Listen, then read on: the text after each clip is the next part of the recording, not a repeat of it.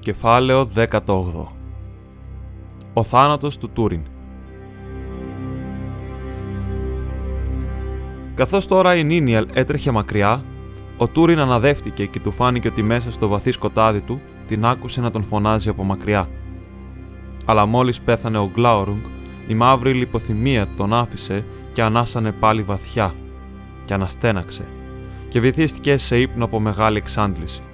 Όμως πριν από τα χαράματα έβγαλε κρύο βαρύ και στον ύπνο του στριφογύρισε και η λαβή του Γκούρθαν χώθηκε στο πλευρό του και ξαφνικά ξύπνησε. Η νύχτα έφευγε και υπήρχε μια ανάσα πρωινού στον αέρα. Και πετάχτηκε όρθιος και θυμήθηκε την νίκη του και το καυτό δηλητήριο στο χέρι του. Το σήκωσε και το κοίταξε και απόρρισε. Γιατί ήταν δεμένο με μια λωρίδα λευκό ύφασμα, αλλά υγρό και δεν τον πονούσε. Και είπε στον εαυτό του: Γιατί να με περιποιηθεί κάποιος έτσι, κι ύστερα να με αφήσει εδώ, σοριασμένο στο κρύο, μέσα στην καταστροφή και τη δυσοδεία του δράκοντα. Τι παράξενα πράγματα έγιναν. Τότε φώναξε δυνατά, αλλά απάντηση δεν πήρε. Όλα ήταν μαύρα και ζωφερά γύρω του, και υπήρχε η δυσοδεία του θανάτου. Έσκυψε και σήκωσε το σπαθί του και ήταν ακέραιο και το φως της κόψης του ασκίαστο. Αδιφάγω ήταν το δηλητήριο του Γκλάουρουγκ, είπε. Αλλά εσύ είσαι πιο δυνατός από μένα, Γκούρθανγκ.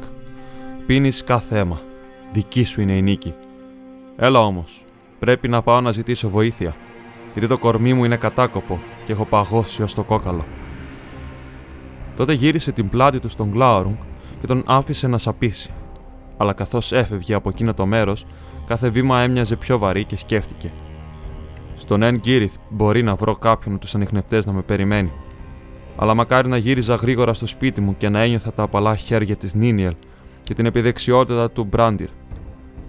Και έτσι επιτέλους, περπατώντας κουρασμένα, ακουπώντας τον Γκούρθανγκ, έφτασε μέσα στο γκρίζο φως της αυγής των Εν Γκύριθ.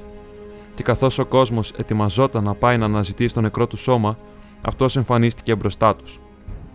Τότε έντρομοι υποχώρησαν πιστεύοντας ότι ήταν το πνεύμα του και οι γυναίκες τρίγκλισαν και σκέπασαν τα μάτια. Αλλά αυτός είπε: Όχι, μην κλαίτε, αλλά να χαίρεστε. Δείτε, δεν είμαι ζωντανός και δεν σκότωσα τον δράκοντα που φοβόσαστε. Τότε γύρισαν στον Μπράντρ και φώναξαν. Ανόητε, με τις ψεύτικες ιστορίες σου να λες ότι είναι νεκρός. Δεν το είπαμε ότι είσαι τρελός. Και το Μπράντιρ έμεινε άναυδος και κοίταξε τον Τούριν με φόβο στα μάτια και δεν μπορούσε να αρθρώσει λέξη αλλά ο Τούριν του είπε «Εσύ λοιπόν ήρθες εκεί και φρόντισες το χέρι μου. Σε ευχαριστώ, αλλά η δεξιοσύνη σου δεν σε βοηθά αν δεν μπορείς να ξεχωρίσεις την αναισθησία από τον θάνατο». Τότε γύρισε στον κόσμο. «Μην του μιλάτε έτσι, ανόητοι όλοι σας. Ποιος από εσάς θα τα κατάφερνε καλύτερα» τουλάχιστον είχε το θάρρος να κατεβεί στο μέρος της μάχης, ενώ εσείς καθόσασταν εδώ φθρυνώντα. Όμως τώρα, για του Χάντιρ, έλα. Υπάρχουν κι άλλα που θέλω να μάθω. Γιατί είσαι εδώ, και εσύ και όλος αυτός ο κόσμος που άφησα στο Έφελ. Αν πηγαίνω στον κίνδυνο του θανάτου για εσά, δεν μπορείτε να με υπακούσετε όσο λείπω. Και πού είναι η Νίνιελ, τουλάχιστον ελπίζω να μην την φέρατε εδώ, αλλά να την αφήσατε εκεί, όπου της όρισα, στο σπίτι μου, με γενναίους άνδρες να το φρουρούν. Και όταν κανείς δεν του απάντησε, Εμπρός, πείτε, Πού είναι η Νίνιελ, φώναξε. Γιατί αυτήν θέλω πρώτα να δω. Και πρώτα σε αυτήν θα πω την ιστορία των κατορθωμάτων της νύχτας. Αλλά αυτοί απέστρεψαν το πρόσωπό τους και ο Μπράντιρ τελικά είπε: Η Νίνιελ δεν είναι εδώ. Αυτό τότε είναι καλό, είπε ο Τούριν. Θα πάω στο σπίτι μου. Υπάρχει άλογο να με μεταφέρει, ή ένα νεκροκρέβατο θα ήταν καλύτερα. Σχεδόν λιποθυμώ από τον κόπο. Όχι, όχι, είπε ο Μπράντιρ με αγωνία στην καρδιά. Το σπίτι σου είναι άδειο. Η Νίνιελ δεν είναι εκεί. Είναι νεκρή. Αλλά μία από τις γυναίκες, η γυναίκα του Ντόρλας που καθόλου δεν συμπαθούσε τον Μπράντιρ, φώναξε στριγγά. Μη του δίνεις σημασία, Άρχοντα, γιατί είναι τρελός. Ήρθε λέγοντας ότι είσαι νεκρός και είπε ότι αυτό είναι καλό νέο. Αλλά εσύ ζεις γιατί λοιπόν να πιστέψουμε ότι η ιστορία του για την Ίνιελ πως είναι νεκρή και άλλα χειρότερα είναι αληθινή; Τότε ο Τούριν πήγε με μεγάλες δρασκελιές στον Μπράντιρ. Ώστε ο θάνατός μου ήταν καλό νέο, φώναξε. Ναι, πάντα την ήθελες για σένα, το ξέρω. Τώρα είναι νεκρή λες. Και άλλα ακόμη χειρότερα. Τι ψέματα γέννησες μέσα στην κακία σου, στραβοπόδι. Θέλεις λοιπόν να μας σκοτώσεις με φαύλα λόγια, αφού δεν καταφέρνεις να έχεις άλλο όπλο. Τότε ο θυμός έδιωξε τον ήχτο από την καρδιά του Μπράδερ και φώναξε. Τρελός! Όχι. Τρελό είσαι εσύ, μαύρος παθή τη μαύρης κατάρας, και όλος αυτός ο ξεμοραμένος λαός. Δεν λέω ψέματα. Η Νίνιελ είναι νεκρή. Νεκρή. Νεκρή. Αναζήτησέ την μέσα στο Τέιγκλιν. Τότε ο Τούριν έμεινε ακίνητος και παγερός. Πώς το ξέρεις, είπε σιγά. Πώς μη χανεύτηκες κάτι τέτοιο. Το ξέρω γιατί την είδα να πηδάει, απάντησε ο Μπράντιρ. Αλλά εκείνος που το κατάφερε είσαι εσύ. Το έσκασε από σένα Τούριν, γέ του Χούριν, και έπεσε στο Κάμετ εν Άρας, για να μην σε ξαναδεί ποτέ. Νίνιελ.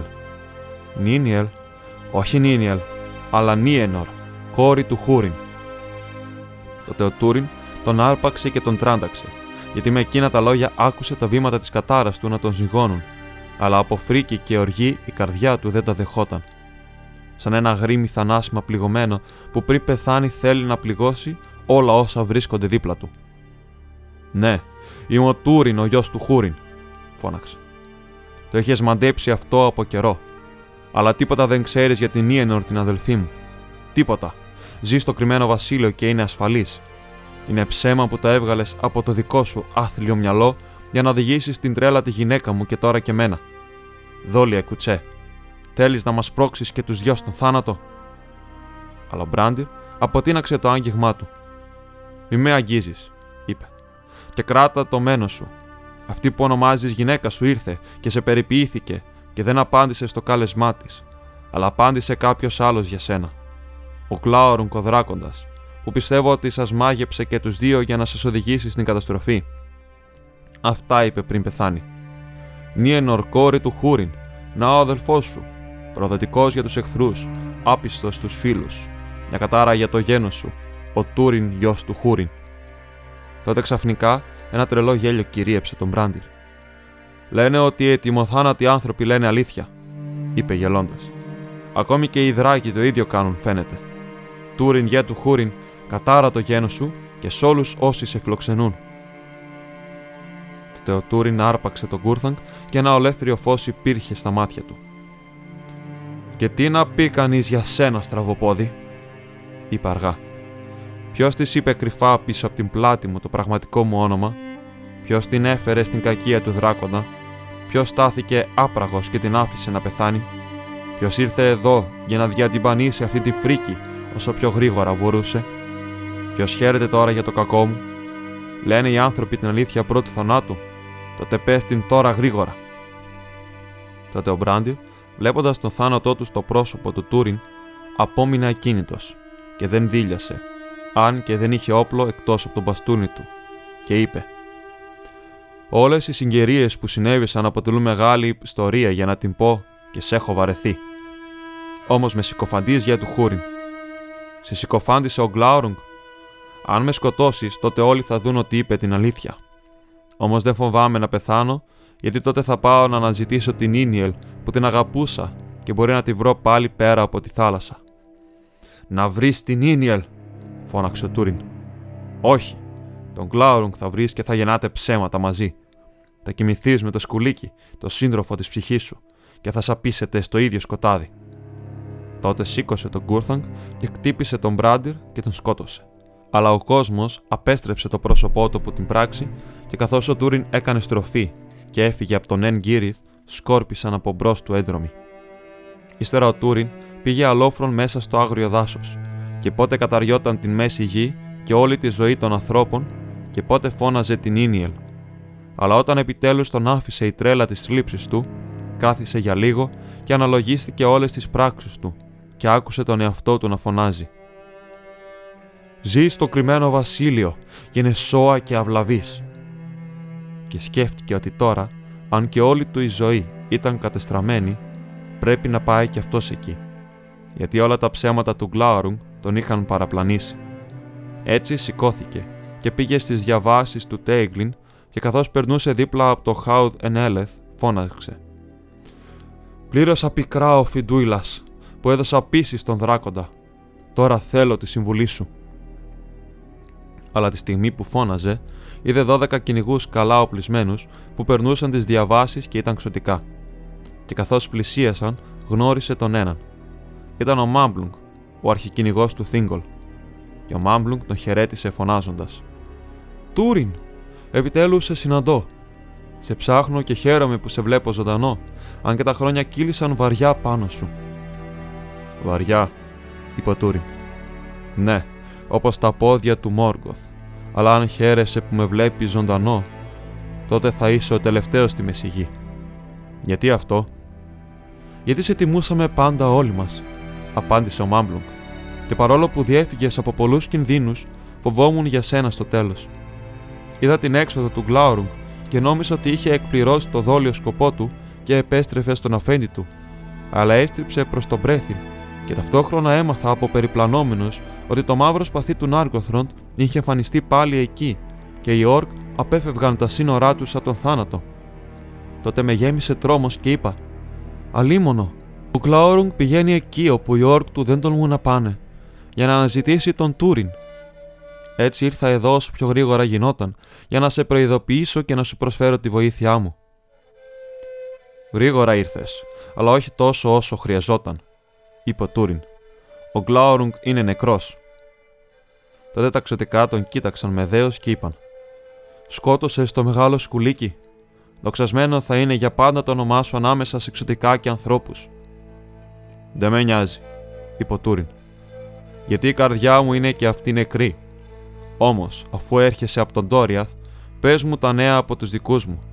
Γιατί μου είπαν στον Τορλόμιν ότι είχαν καταφύγει στο κρυμμένο βασίλειο. Τα ξωτικά δεν απάντησαν. Αλλά τελικά ο Μάμπλουγκ μίλησε. Αυτό έκαναν όντως τη χρονιά πριν από τον ερχομό του δράκοντα. Αλλά λίμωνο, τώρα δεν είναι πια εκεί. Τότε η καρδιά του Τούριν πάγωσε ακούγοντας τα βήματα της κατάρας του να τον καταδιώκουν μέχρι τέλους. Συνέχισε, φώναξε, και μίλα γρήγορα. Βγήκαν στις ερημιές να σε αναζητήσουν, είπε ο Μάμπλουγκ.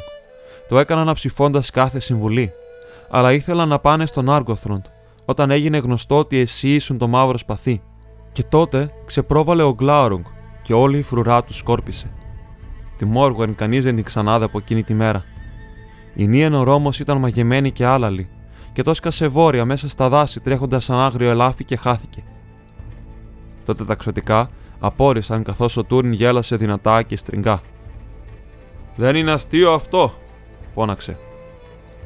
Ω, η όμορφη Νίενορ, ώστε έτρεξε από τον Τόριαθ στον Δράκο και τον Δράκο σε μένα. Τι γλυκιά χάρη της μοίρας. Με λαψί σαβατόμουρο ήταν. Καστανά ήταν τα μαλλιά της. Μικρόσωμη και λεπτή σαν παιδί τοξοτικών. Κανείς δεν θα μπορούσε να μην την αναγνωρίσει. Τότε ο Μάμπλουγκ έπληκτος είπε: Μα κάποιο λάθος είχε γίνει εδώ. Δεν ήταν έτσι η αδελφή σου. Ήταν ψηλή και τα μάτια της γαλάζια, τα μαλλιά της λεπτό χρυσάφι ίδια στην όψη με τον Χούριν, τον πατέρα σου, σε γυναικεία μορφή. Δεν είναι δυνατόν να την έχεις δει. Δεν είναι. Δεν είναι Μάμπλουγκ, φώναξε ο Τούριν. Μα γιατί δεν είναι; Γιατί; Βλέπεις, είμαι τυφλός. Δεν το ήξερες. Τυφλός. Και παραπέω από παδί μέσα στη σκοτεινή ομίχλη του Μόργκοθ. Γι' αυτό αφήστε με. Φύγετε, φύγετε. Γυρίστε πίσω στον Ντόριαθ και ήρθε ο χειμώνας να το μαράνει κατάρα στο Μένεγκροθ και κατάρα στην αποστολή σας. Μόνο αυτό έλειπε ως τώρα. Τώρα έρχεται η νύχτα. Ύστερα έφυγε από κοντά του σαν τον άνεμο και τα ξωτικά γέμισαν απορία και φόβο. Αλλά ο Μάμπλουγκ είπε: Κάτι παράξενο και τρομερό έχει συμβεί που δεν το γνωρίζουμε. Α τον ακολουθήσουμε και ας τον βοηθήσουμε αν μπορούμε, γιατί τώρα είναι αστάθμητος και άμυαλος. Ο Τούριν όμως τώρα έτρεχε μπροστά και έφτασε στο Κάμετ Ενάρας και έμεινε ακίνητος και άκουσε τον βρυχυθμό του νερού και είδε ότι όλα τα δέντρα, κοντινά και μακρινά, ήταν μαραμένα και τα καψαλισμένα φύλλα τους έπεφταν πένθυμα σαν να είχε έρθει ο χειμώνας τις πρώτες ημέρες του καλοκαιριού. Κάμετ εν άρας. Κάμε να εράμαρθ, φώναξε. Δεν θα βεβαιώσω τα νερά σου που τύλιξαν την Ίνιελ, γιατί όλες οι πράξεις μου ήταν κακές, με χειρότερη την τελευταία. Τότε τράβηξε το σπαθί του και είπε «Χαίρε Γκούρθανγκ, σίδερο του θανάτου, μόνο εσύ απομένεις τώρα. Όμως ποιον κύριο ή αφοσίωση γνωρίζεις πέρα από το χέρι που σε κρατά; Κανένα αίμα δεν αποφεύγεις. Θα πάρεις τον Τούριν του Ράμπαρ. Θα με σκοτώσεις γοργά. Και από το σπαθί αντίχησε να απαντά μια παγερή φωνή. Ναι, θα πιω το αίμα σου για να ξεχάσω το αίμα του Μπέλεκ του κυρίου μου και το αίμα του Μπράντιν που σκοτώθηκε άδικα. Θα σε σκοτώσω γοργά. Τότε ο Τούριν έστησε τη λαβή στο χώμα και έπεσε πάνω στη μύτη του Γκούρθανγκ και το μαύρο σπαθί πήρε τη ζωή του. Μα ο Μάμπλουγκ ήρθε και ατένισε την φρικτή μορφή του Γκλάουρουγκ που κοιτόταν νεκρός, και ύστερα κοίταξε τον Τούριν με μεγάλη θλίψη, και η σκέψη του πήγε στον Χούριν όπως τον είχε δει στην Ήρναεθ Αρνοέντιαντ και την τρομερή μοίρα της γενιάς του. Καθώς τα ξωτικά στέκονταν εκεί, κατέβηκαν άντρες από τον Εν για να δουν τον δράκοντα, και όταν είδαν πώς τέλειωσε η ζωή του Τούριν του Ράμπαρ, θρύνησαν. Και ταξιωτικά, μαθαίνοντας επιτέλους την αιτία των όσων τους είπε, ο Τούριν φρίκιασαν. Τότε ο Μάμπλονγκ είπε πικρά. Αναμίχθηκα κι εγώ στην κατάρα των παιδιών του Χούριν, και έτσι με λόγια σκότωσαν κάποιον που αγαπούσα. Τότε σήκωσαν τον Τούριν και είδαν ότι το σπαθί είχε γίνει κομμάτια. Έτσι αφανίστηκαν όλα όσα είχε.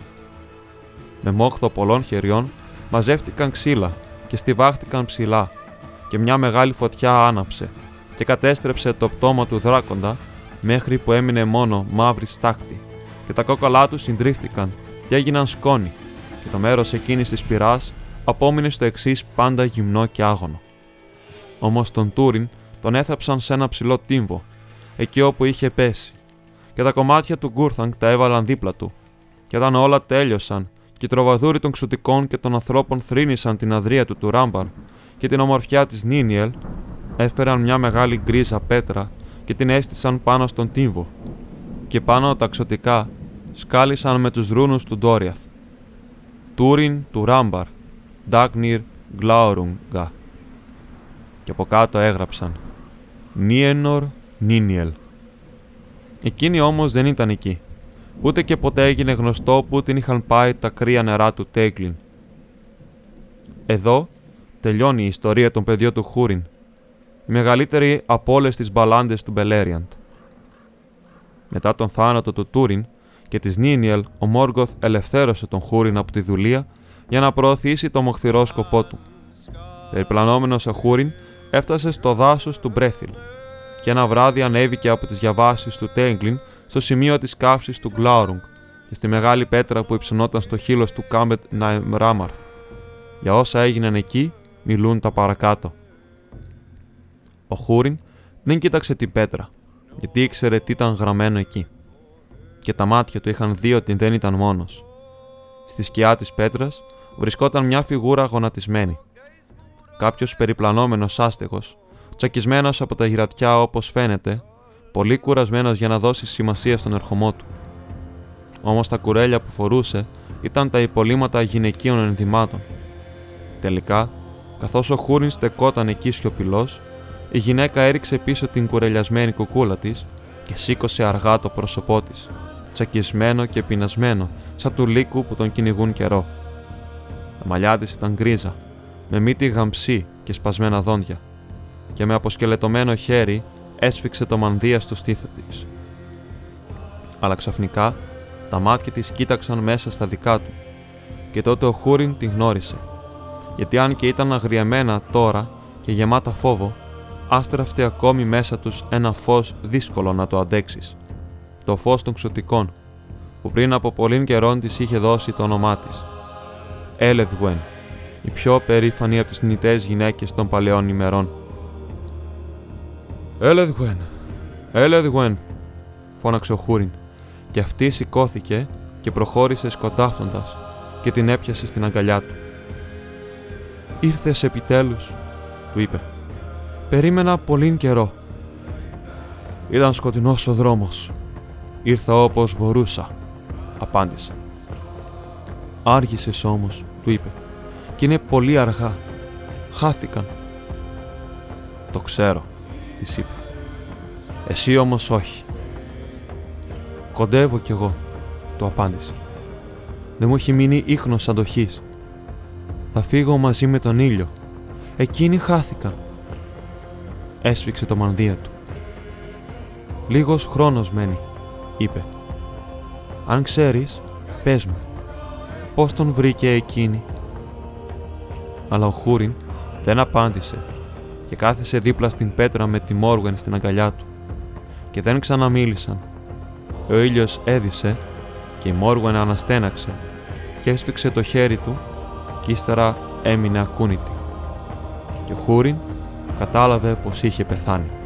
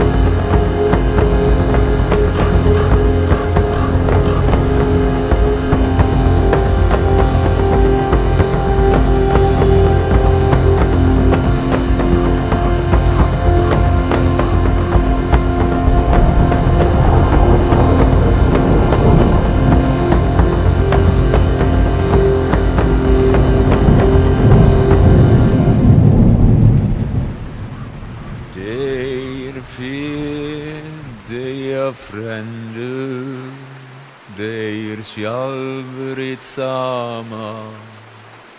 En ord styr dig aldrig, heimer kör godan getu. Det är fel, det är fränder, det är självrigt samma. Ik weet een naar ouder deed domurum deidan per.